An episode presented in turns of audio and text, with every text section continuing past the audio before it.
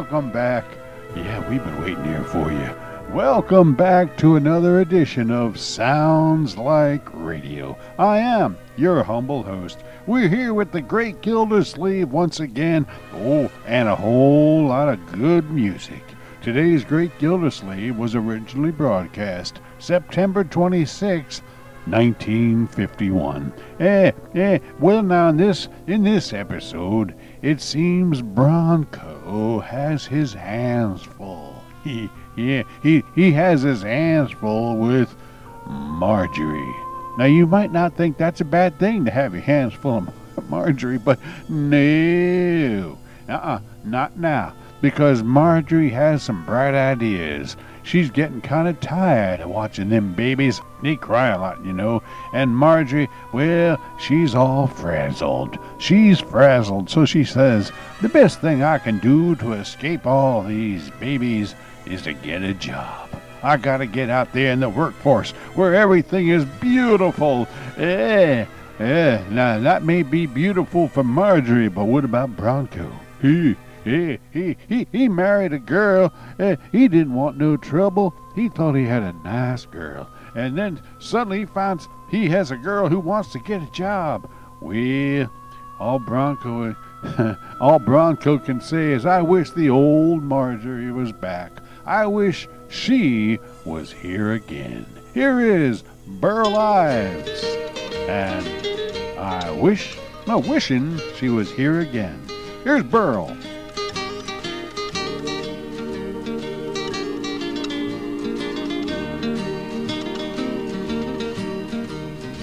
I stole that money for my baby. I shot that man who shot at me. She didn't even show up in the courtroom. And I'm wishing she was here instead of me.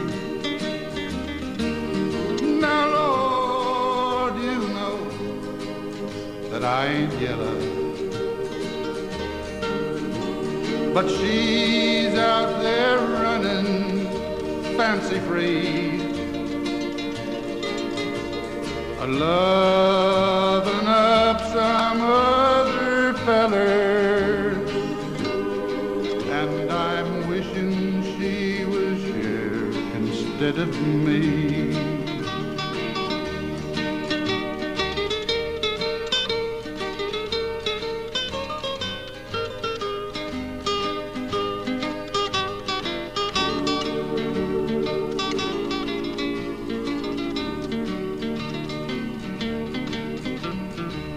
Stole that money for my honey. I dressed her like a Christmas tree. Now she won't even write a letter.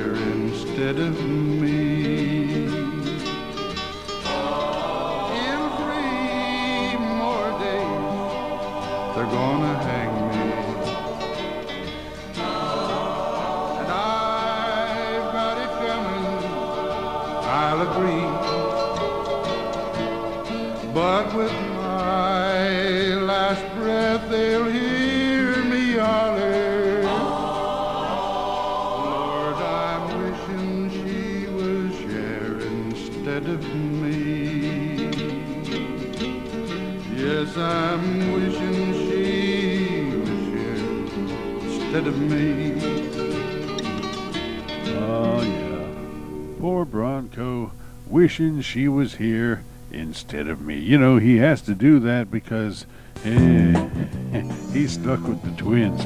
Although, I think he's going to get a little help from Birdie. Yeah, she's going to pitch in.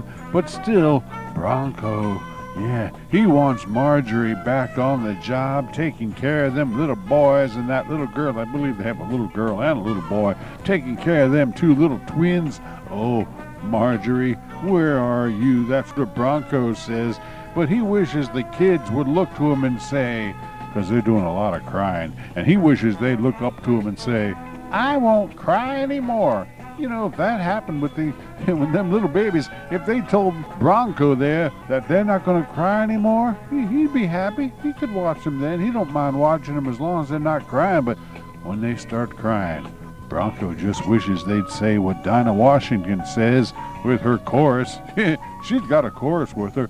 Dinah Washington is here to sing, I Won't Cry Anymore. That's one of those chorus people.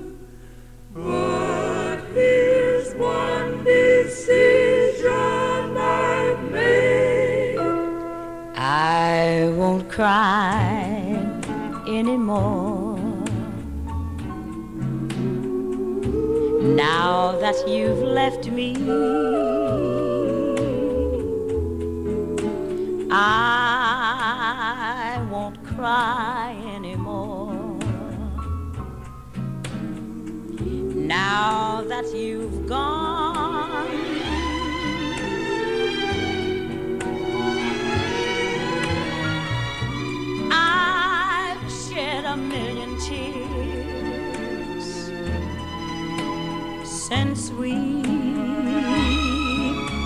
Apart. Now that it's got to end, no tears could ever mend a broken heart. I won't sigh anymore. No, I'll just forget you. For I'm closing the doors of memory.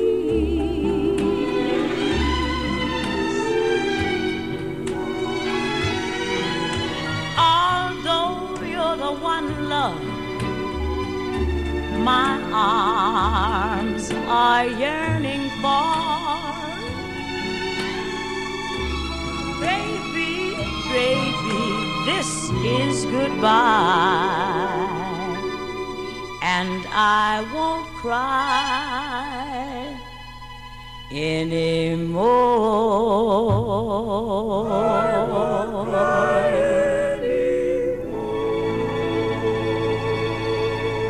Now, is that a promise? That's, that's what I want to know.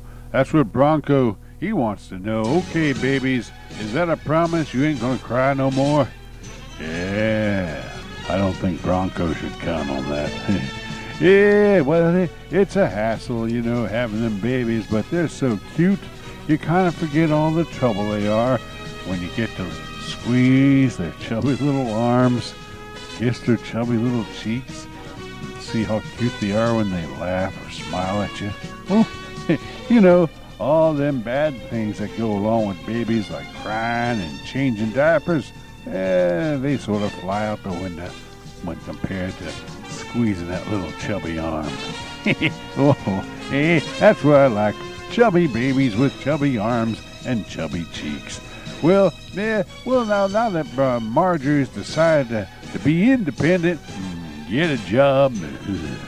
yeah, I don't like it. But anyway, Bronco doesn't like it either. I, I, think a girl should stay home and take care of her kids. That's the best thing for the kids and the best thing for the household. Yeah, man, Marjorie, maybe she'll learn a lesson. Hey, until then, though, Bronco, he's gonna have to say just, just like Bing Crosby says, I guess I'll have to change my plans. Here is Bing Crosby.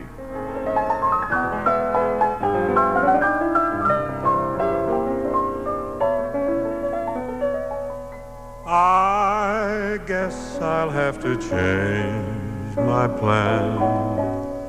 I should have realized there'd be another man. I overlooked that point completely until the big affair began. before I knew where I. I found myself upon the shelf, and that was that. I tried to reach the moon, but when I got there, all that I could get was the air. My feet are back upon good ground. I've lost the one girl I found. I guess I'll have to change my plan. I should have realized I'm gonna be another man. I overlooked that point completely before that big affair began. My boiling point is much too low for me to try to be a flat Lothario. I tried to reach the moon, but when I got there, all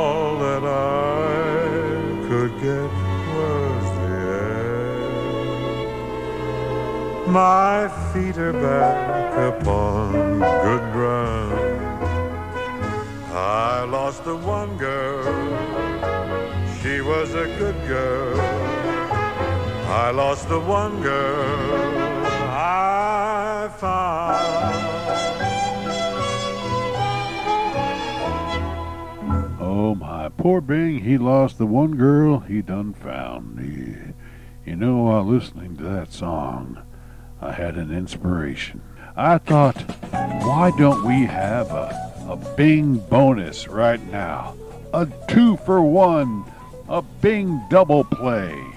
You know, the kind of girl Bronco wanted and thought he married was a nice, nice, quiet girl who just would enjoy Bronco's company, not demand to go on out and get a job. He, yeah, he thought he had a, a beautiful, quiet girl, just like Bing Crosby likes. Here's Bing to sing The Quiet Girl.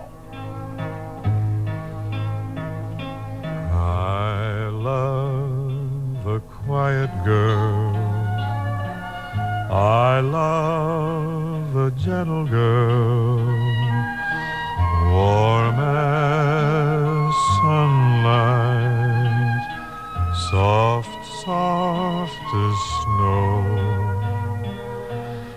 Her smile, a tender smile, her voice, a velvet voice, sweet as music, soft, soft as snow.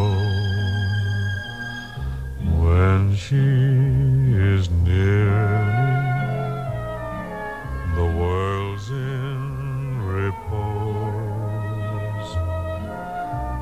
We need no words. She sees, she knows.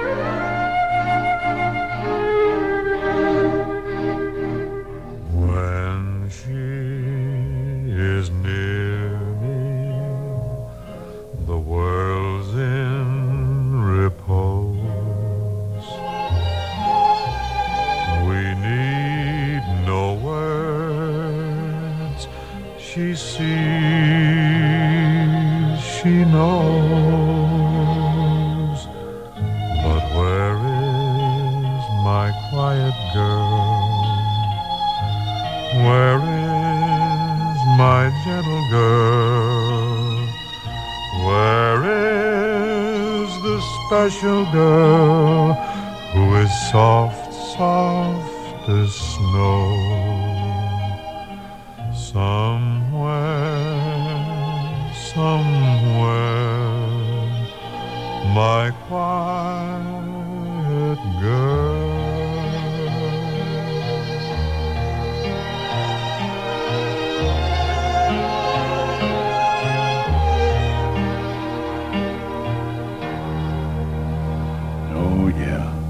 Where is that quiet girl anyway? That's what Bronco would like to know. Hey, yeah, Marjorie. She used to be a nice, quiet girl. That is when she wasn't yelling. well, I guess you can't be quiet all the time. He, uh, that was the great Bing Crosby. Wasn't that a neat song? Quiet Girl. I I wasn't planning on playing two Bing songs for you, but listening to that first one put me in the mood for another Bing, and I thought Quiet Girl would go perfect with today's show. Speaking of today's show, it's time for the Great Gildersleeve. This broadcast originally heard September 26th of 1951. Let's listen and find out. With Bronco uh, wanting uh, his wife to stay home, Gildersleeve, he's really caught in the middle on this one. He's trying to appease everybody, and, and you you know what happens to the guy in the middle? Yeah, he's the first one to get clobbered. well, yeah, let's listen now to the great Gildersleeve here on Sounds Like Radio. I am your humble host, and now, the great Gildersleeve.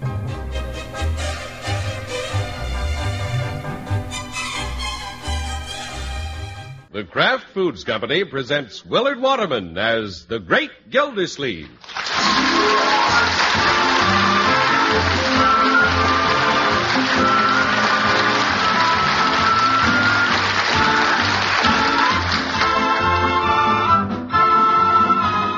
The Great Gildersleeve is brought to you partially transcribed by the Kraft Foods Company. And Kraft, you know, makes the famous pasteurized processed cheese food Velveeta. And enjoy the cheese food of top quality Velveeta, made only by Kraft.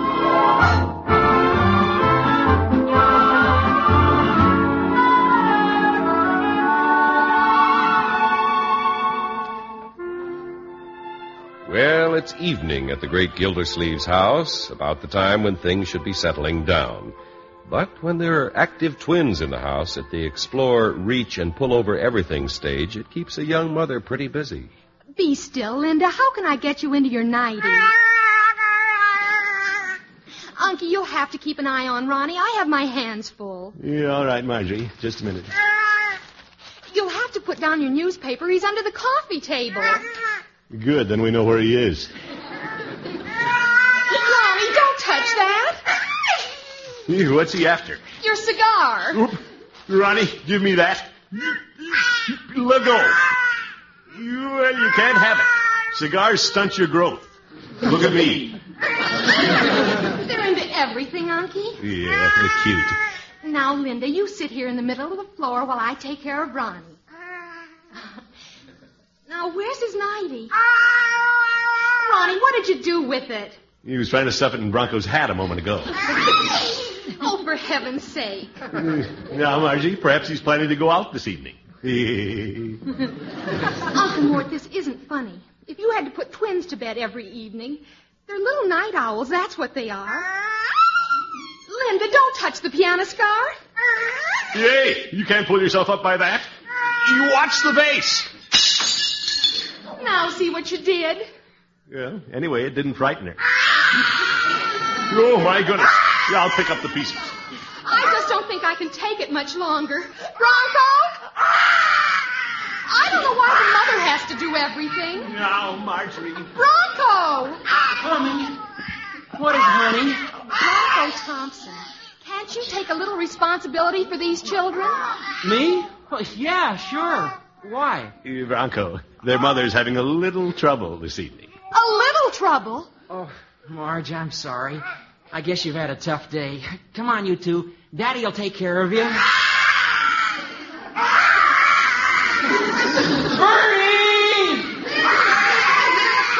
It's bedtime for the twins, Birdie. You take one and I'll take the other. Will you, Birdie? Yes, ma'am. Marge is a little tired. Well, Miss Marge, you just relax. Oh, thank you, Birdie. Come on, Ronnie, you plump little old dumpling. Let's go count sheep. Ta-ta, Ronnie. Good night, Linda. Here we go. Uh, see if you can get them to sleep, Birdie. Oh, that won't be no trouble. Birdie will have sheep jumping over the fence just like twins, two at a time. Oh, what a relief. Uh, that's right, my dear.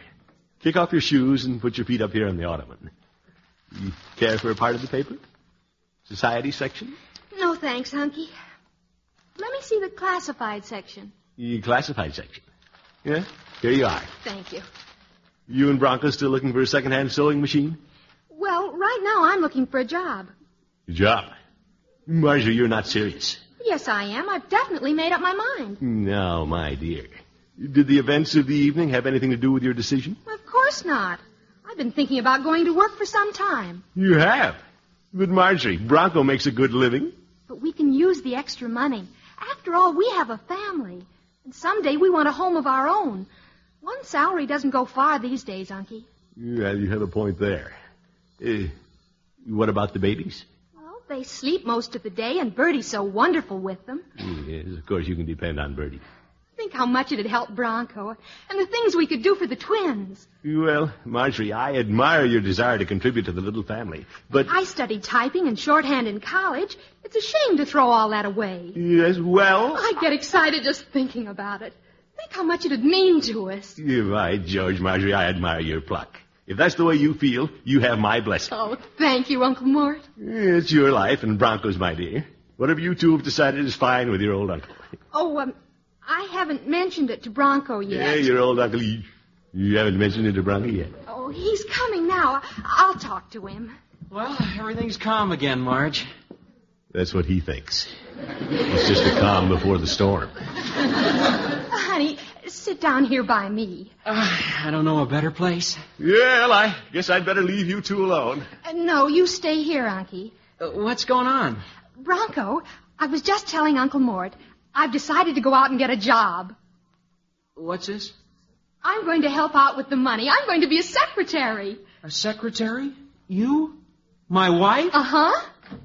You see, Bronco. I forbid it. Hey, what's going on? Now, wait a minute, Bronco. What does he forbid? What's going on here? Leroy, let you and I keep out of this.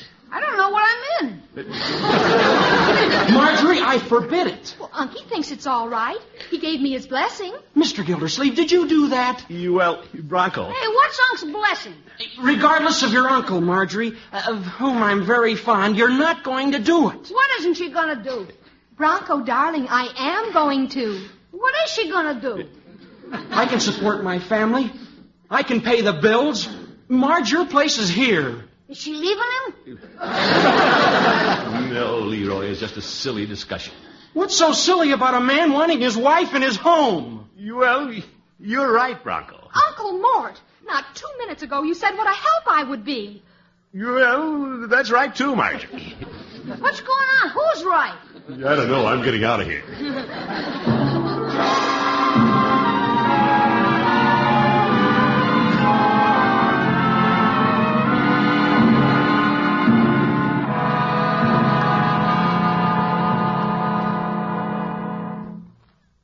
So, that's why I had to get out of the house, Judge. It must have been quite uncomfortable for you, Gildy.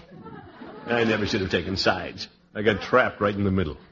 Well, it's hard to keep from getting trapped with a middle as big as yours. Judge, please. This is a family crisis. now, Gildy, you're exaggerating. It needn't become a crisis at all. Yeah, you don't think so? Gildy, if I were you, I'd give Marjorie a job. Give her a job. Me? Your secretary is on vacation. Ask Marjorie to take her place for a while. Say, that's an idea. It won't last. We all know Marjorie is a natural homemaker. You bet. She'd never be happy away from the twins. Well, at the time she made her decision, she was probably annoyed with her daily chores. As the saying goes, man works from sun to sun, but woman's work is never done. Right, George. I'll get Marjorie to go to my office tomorrow morning. You think it'll work, Judge? Well, Gildy, if you want her to become bored with office work, I can't think of a more boring office. Watch it, Judge.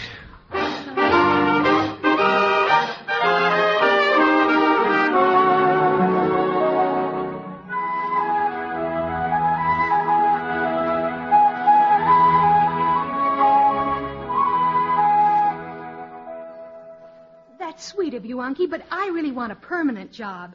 Your secretary will be back next week. Well, Marjorie, consider it a little refresher course. You can start today. Today? Sure. Yeah, I told you last night, but you'd gone to bed when I came home. Oh, that's wonderful. I'll take care of the twins, then get dressed in a hurry and go down with you.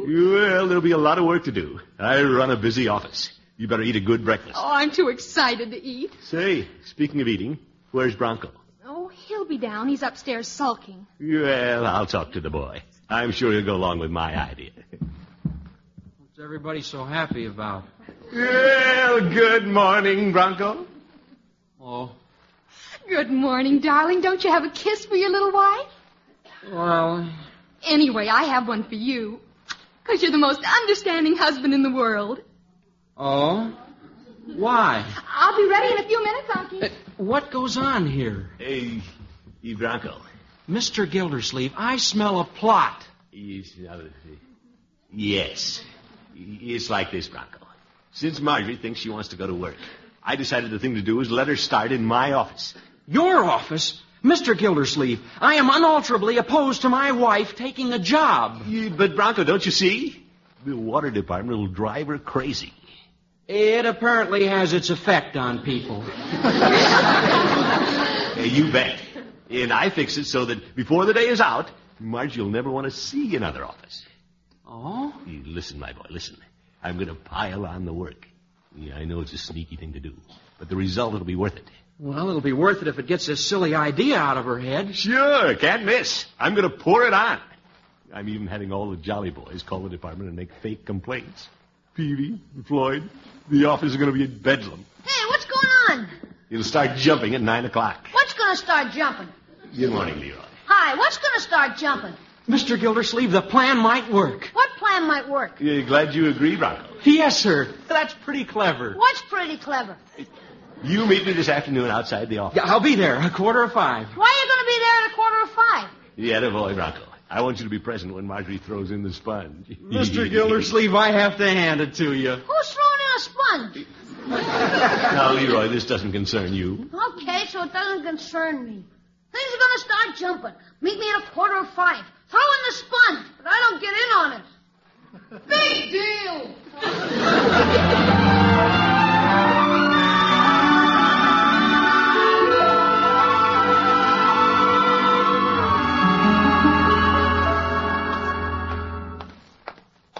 Well, Mr. Gildersleeve, I'm right on time. Yep, quarter to five.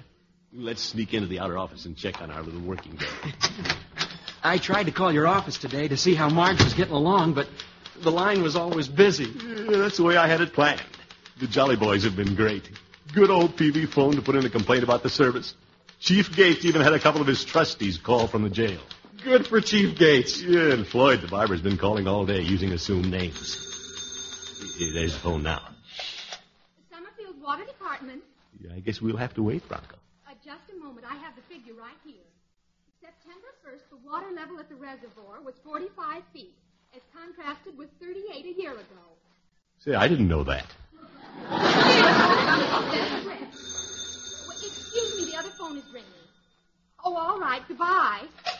Uh, Summerfield Water Department. Boy, is she busy. Yeah, what did I tell you? You say Mr. Gildersleeve hasn't taken care of that?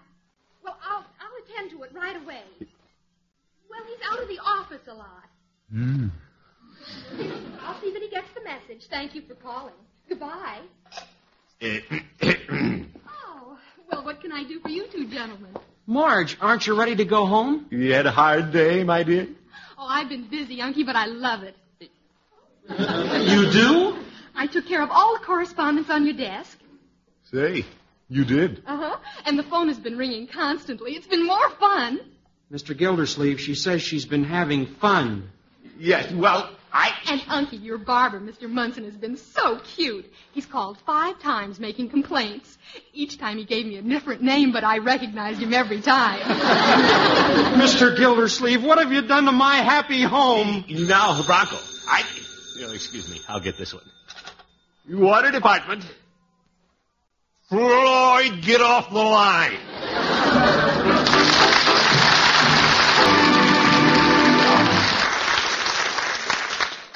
The great Gildersleeve will be back in just a minute. Time to get fall wardrobes ready, and of course, time for the youngsters to go back to school. And to you, Mother, back to school time means fixing really nourishing lunches to carry those youngsters through busy, energy demanding afternoons. So if you don't have Kraft's famous pasteurized processed cheese food Velveeta on hand right now, let me suggest you get some the very next time you shop. Velveeta is so nourishing. It's just the cheese food you need to slice or spread for hearty hot or cold sandwiches and to melt for its smooth cheese sauce. Velveeta is rich in those important food values from milk that every member of your family needs, especially the youngsters. And Mother, Velveeta is one cheese food that's digestible, as digestible as milk itself, so even your little tots can enjoy it. And believe me, every member of your family will enjoy Velveeta with its grand, rich, yet mild cheddar cheese flavor. So make delicious Velveeta your handy helper, Mother, and make sure your youngsters have the benefit of a lunch that's not only good tasting, but hearty and nourishing, too. Get Velveeta from your grocer next time you shop. Just be sure you get genuine Velveeta when you buy. Remember, Velveeta is the quality cheese food made only by Kraft. So be sure you choose the yellow box with the blue letters that spell Velveeta.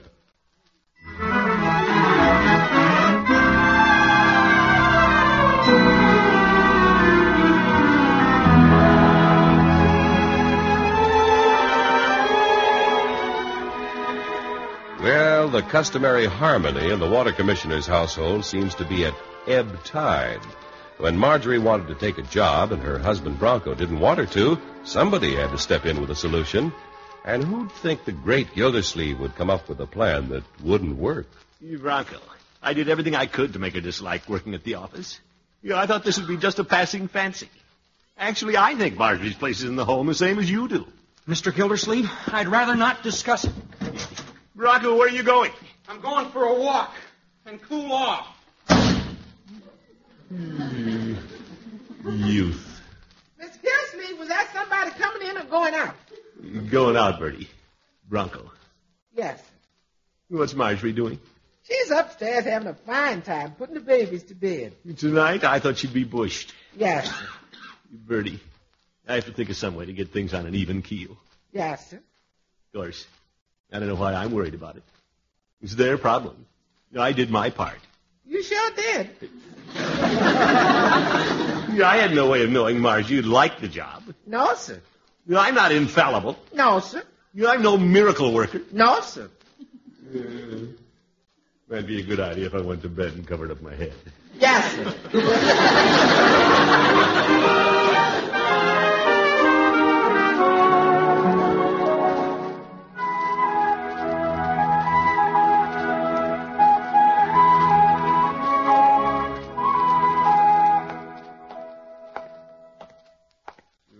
George. I've got to get Marjorie out of my office somehow today. Yeah, a little uncomfortable at the breakfast table this morning.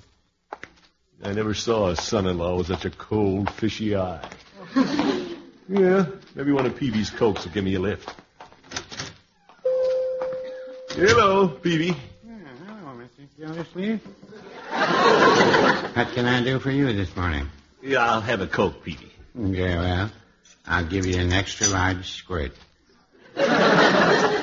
Yeah, Why is that, Peavey? Well, I imagine you need it, Mr. Gildersleeve. I take it you're having a little trouble with your son-in-law. You it's a tempest in the teapot, Peavey. Uh, Bronco dropped in here last night and the pot was boiling. Who? What did he have to say? Do you really want to know? Well, no, Peavey. Yeah, I realize Bronco's upset with me, but deep down in his heart, he knows I want to do the right thing. The boy has a great respect for me. No, I wouldn't say that. Yeah, maybe you'd better tell me what he said. Well, he said if Marjorie wanted to take a job and make the money, he just might give up his. Peavey, he didn't. He did too. He said he was going to spend the morning in the pool hall. You, my goodness. And this afternoon, he thought he'd drift out to the college and watch the football team practice. Yofer, he can't do that, Peavey. It might not hurt, Mr. Gildersleeve. You know, sports are a fine thing to get a man's mind off his troubles. I was a great football fan myself when I attended Pruitt Pharmaceutical College. That's uh, my alma mater, you know. Yeah, I know, Peavey, I know. I wouldn't want this to get out, Mr. Gildersleeve, but I, I used to be a cheerleader. Oh? Mm-hmm. Megaphone and everything. I used to stir 'em up, I'm here to tell you. They called me Pepper Peavey. Pepper Peavey. Yeah, that name hardly fits now. No, I don't know. With a Vivo, with a Vivo, with a Vivo, Vivo, Vum. Yofer. Johnny get a rat trap bigger than a cat trap. Johnny get a cat trap bigger than a rat trap. Peavey. Cannibal, cannibal, stick, boom, bah, Pruitt Pharmaceutical, rah, rah, rah. Phew, I'm glad that's over. No, it isn't. We followed that with a double locomotive. P. R. U. I. Peavey! Peavey, stop! Yeah, well. I can plainly see you don't care whether Pruitt wins or not. Pruitt Fooey. Goodbye, Pepper Peavey.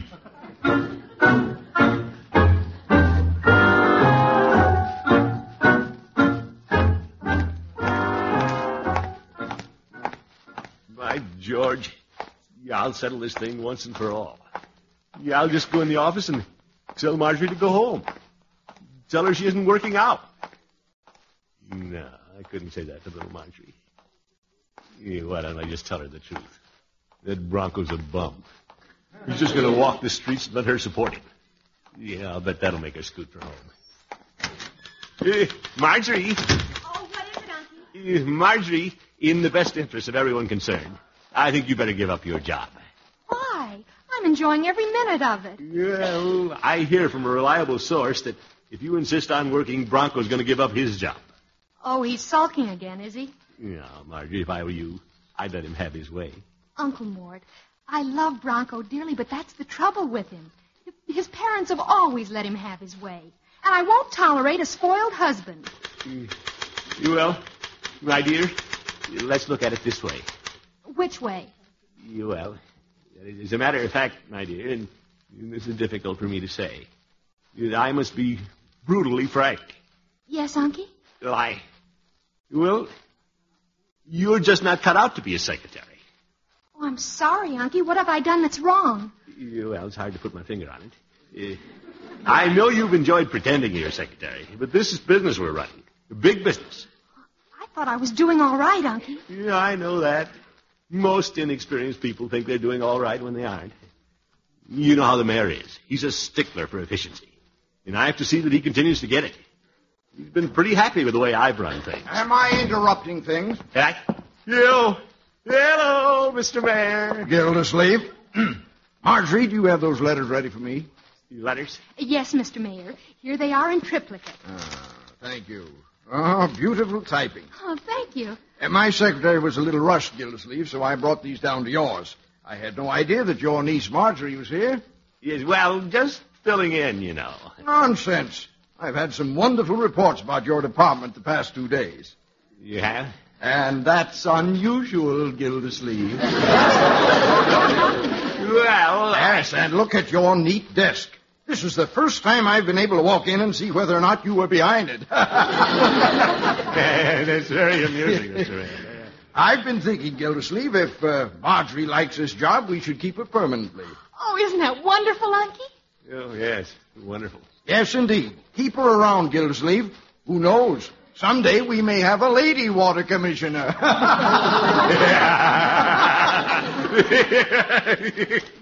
What's so funny about that?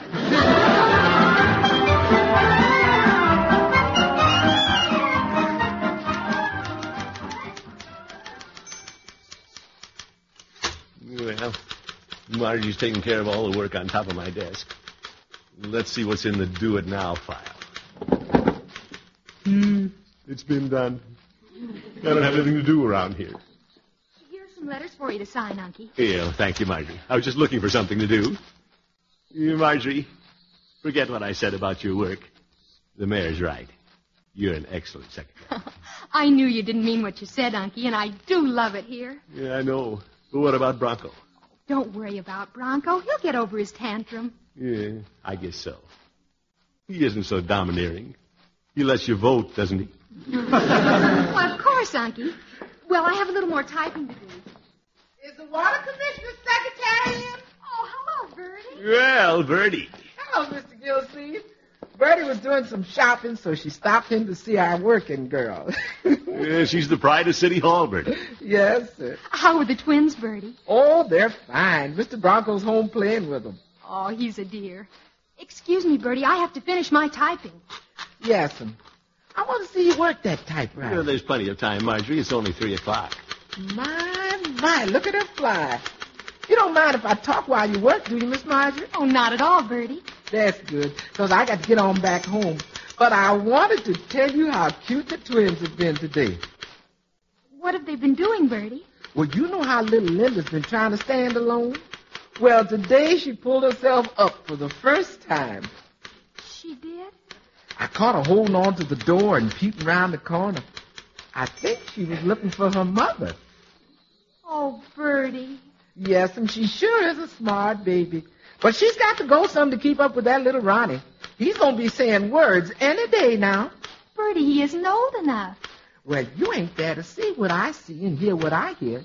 Today he came mighty close to saying a word. What did he say, Birdie?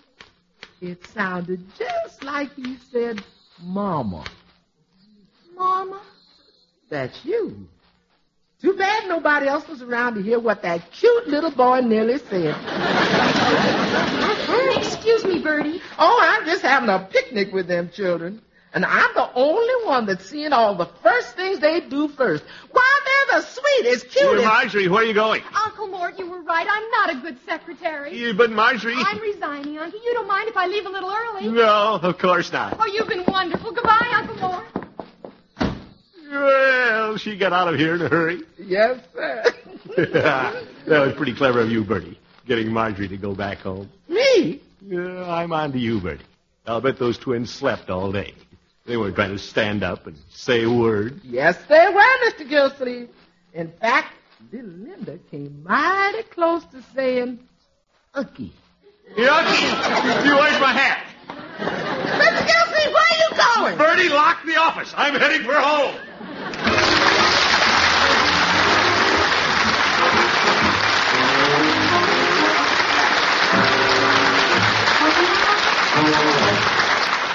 Great Gildersleeve will be back with us again in just 30 seconds. Looking for a good food buy? Then get Velveeta, made only by Kraft. Uncle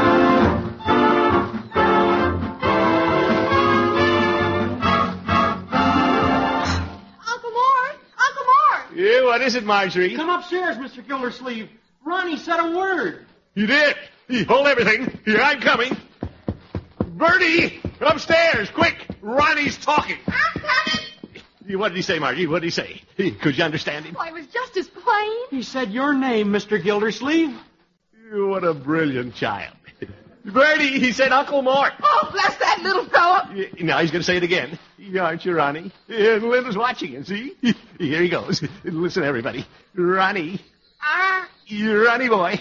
Who's this? Who am I? Tell them, Ronnie.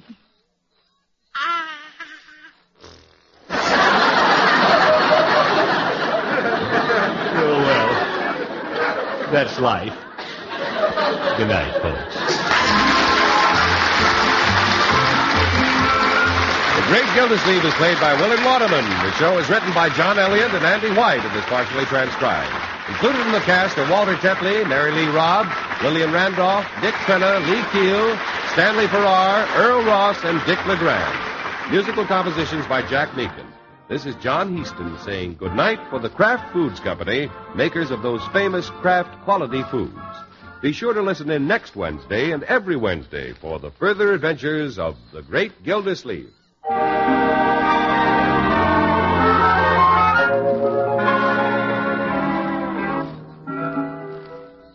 How How can you make a sandwich that's just the way you like it?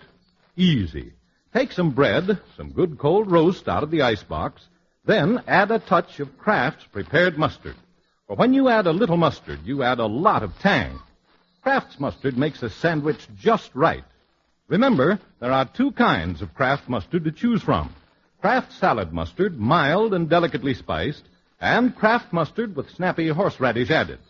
With either kind, when you add a little mustard, you add a lot of tang. Get Kraft's prepared mustard.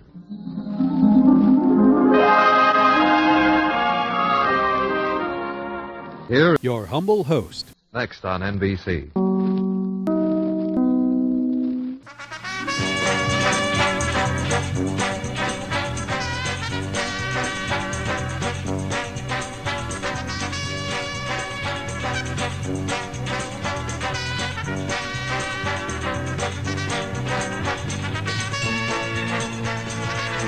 Well, there you have it, friends. The great Gildersleeve here on Sounds Like Radio. Today's broadcast was originally heard September 26 of 1951. And we just heard it right now on Sounds Like Radio. Hope you enjoy the program. Looks like Marjorie, well, she finally came to her senses.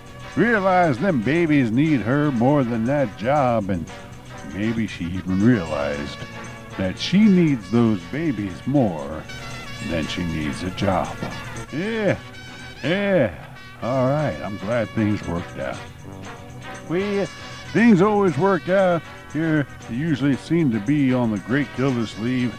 Because, you know, poor Marjorie, though, well, before she figured it all out, she thought that getting a job would be like would be like being in paradise. Sort of like what Lee Wiley, yeah, sort of like what she says here. And then he holds my hand. And then I understand.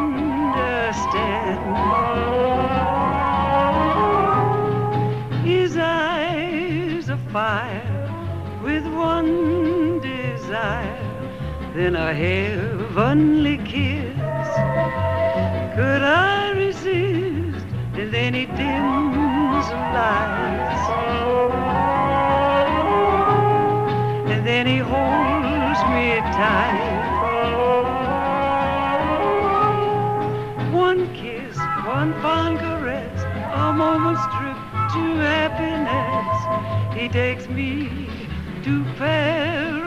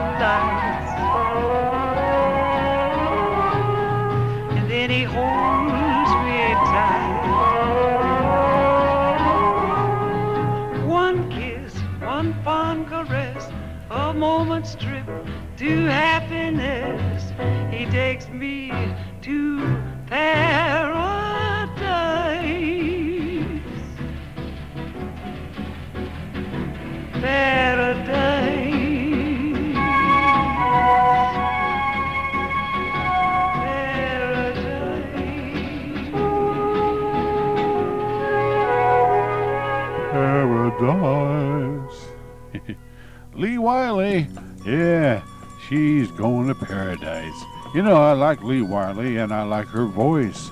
But you know, I think that song could be much improved by Lee Wiley if she had sung it slower. You know, that song is designed to be sung nice and slow and easy. Lee Wiley has the voice for it. I don't know why she decided to do a fast version. Maybe she's just trying to be jazzy. And sometimes you can ruin a song by trying to be a little too fancy. Eh, well, now, there's one guy who doesn't need to learn that lesson, and that's the great Dean Martin. He, he's here to sing about what he would do if he was Bronco watching his girl go out to the world to get a job. He'd be just like them babies that he has to watch. He'd tell her, I'd cry like a baby if you go out and get a job. Here, here, here is Dean Martin. Oh, I like the sound. Sort of a big band sound. I'd cry like a baby if you told me goodbye. I'd feel like a snowball on the 4th of July. If you ever said you were leaving for good, I'd weep like a weeping willow, honest I would. I'd cry like a baby with a busted balloon. I'd let out a wail that would be heard through the moon. Our love was so splendid, don't end it so soon. Don't leave me here sighing, sobbing and a sighing, crying like a baby for you. I'd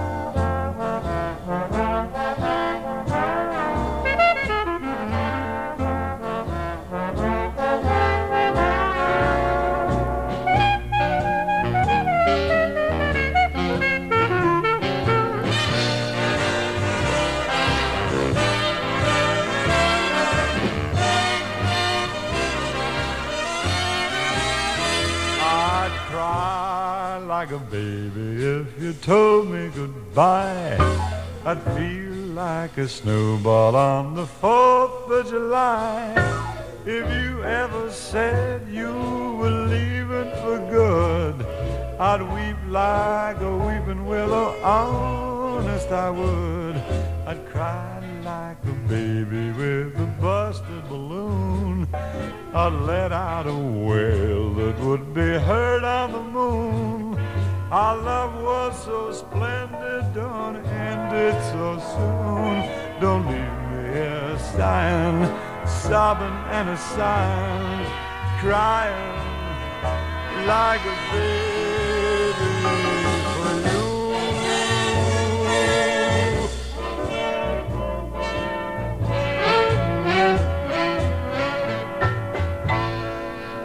Oh, poor Dean. He's crying like a baby, sort of just like the twins are crying. They're driving Bronco nuts with all that crying. I think Birdie can stand it best of all. She doesn't seem to be too bothered by it. Yeah, but crying babies, uh, they do bother me, so I, I, I would think they would bother Bronco too. Yeah, well, now Dean Martin says, I'd cry like a baby if you babies keep on crying. You know, I think maybe Dean has sympathetic pains. Don't they call it sympathetic pains when you cry when you see somebody else crying? oh, well, now maybe one of them babies is going to be named Joe. I don't believe I've heard the end of this contest they're holding to name the twins. Did they ever name them? Well, right now I don't remember if they did or didn't. And if they did name them, I don't remember what the names were. I think they were weird. Yeah. Anyway, if one of the babies is named Joe, Dean can turn to that baby and say, just like Gordon Jenkins and uh, who sings this? Oh, Betty Brewer and uh, and her chorus. Betty Brewer from the Gordon Jenkins Band sings, "Don't Cry, Joe." Don't cry,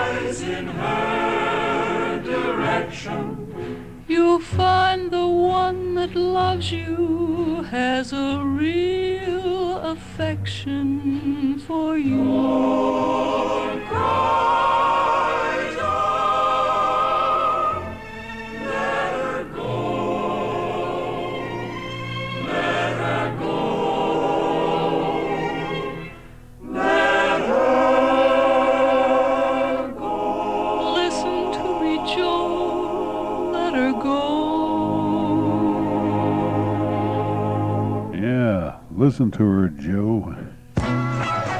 Uh, might do you some good. Yeah, Betty Brewer and a chorus with her from the Gordon Jenkins Band. You know, he did some a lot of records on his own, aside from arranging other people. You know, he used to. Boy, he was. I think he was most famous for doing great arrangements for singers like Frank Sinatra and, uh, and Nat King Cole. But he also made his own records, and that was a sample of one of the records he did for himself under the old Gordon Jenkins name himself. Oh, well, friends, that's going to do it for today's Great Gildersleeve adventure.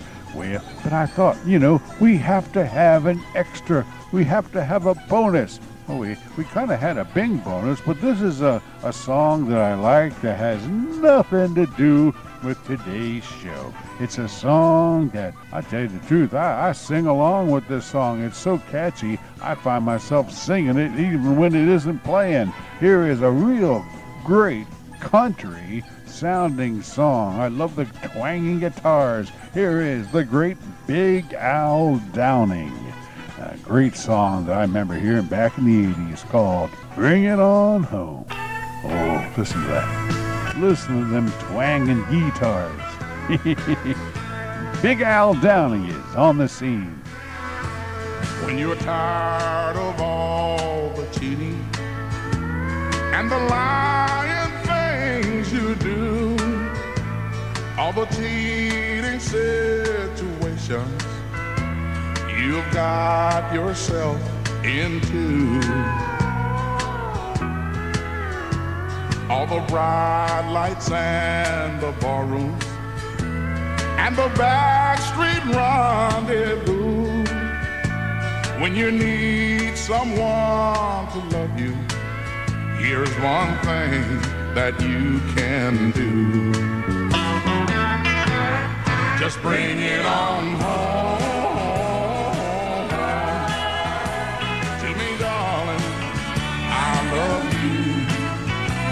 come back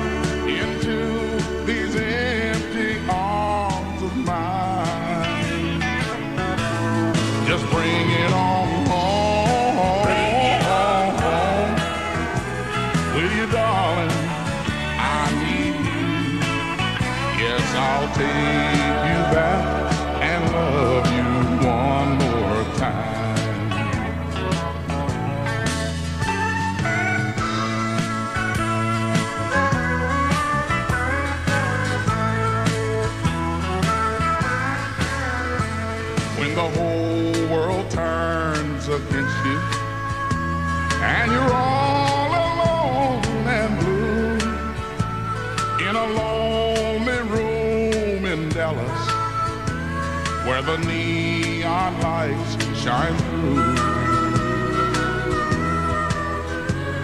When all of your tomorrows turn into yesterday and you walk the streets for money, that's the only game left to play.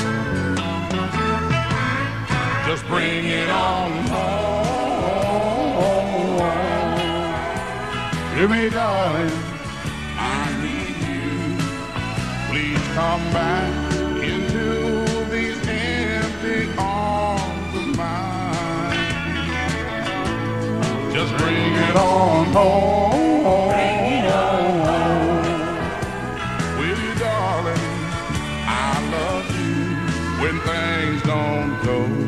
Just as you planned. Here I am, a lonely man, and yes, I'll take you back and love you one more time. Just Bring it on home. Me, darling,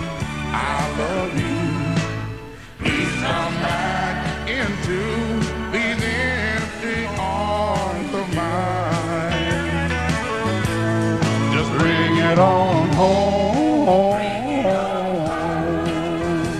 Will you, darling? I need you. Yes, I'll take you back and love you one more time.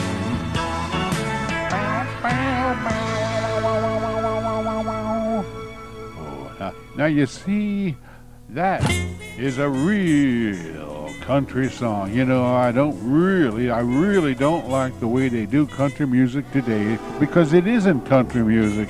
It's pop, pop schlock. It doesn't sound like country music anymore. But when you hear them twanging guitars like that, and when you hear them violins like the, like you hear on the Gene Watson songs, you know, you know. Now that's a country song. yeah, yeah. That was Big Al Downing, song I find myself singing quite often. Bring it on. Oh, I gotta get myself out of, out of this mood because it's time to say goodbye for Sounds Like Radio. We hope you enjoyed the show today. Heard from the great Gildersleeve from an episode, uh, let's see, September 26, 1951. Heard a lot of good singers. Dean Martin, Dinah Washington, Betty Brewer, Bing Crosby, Burl Ives, a double Bing thing, Burl Ives, Big Al Downing, and Lee Wiley doing a sort of a weirder version of Paradise. I wish Lee could have re-recorded it slower. Hmm. You know, if my if I examined the Lee Wiley library, maybe could perhaps maybe I could find a slower version of her doing Paradise. If I could, I'd play it for you. Well, anyway, that's going to do it for today's show. We hope you enjoyed our Sounds Like Radio for today. Until next time, I am your humble host here on Sounds Like Radio. Until then, so long for now. Thanks for listening, everybody, and goodbye.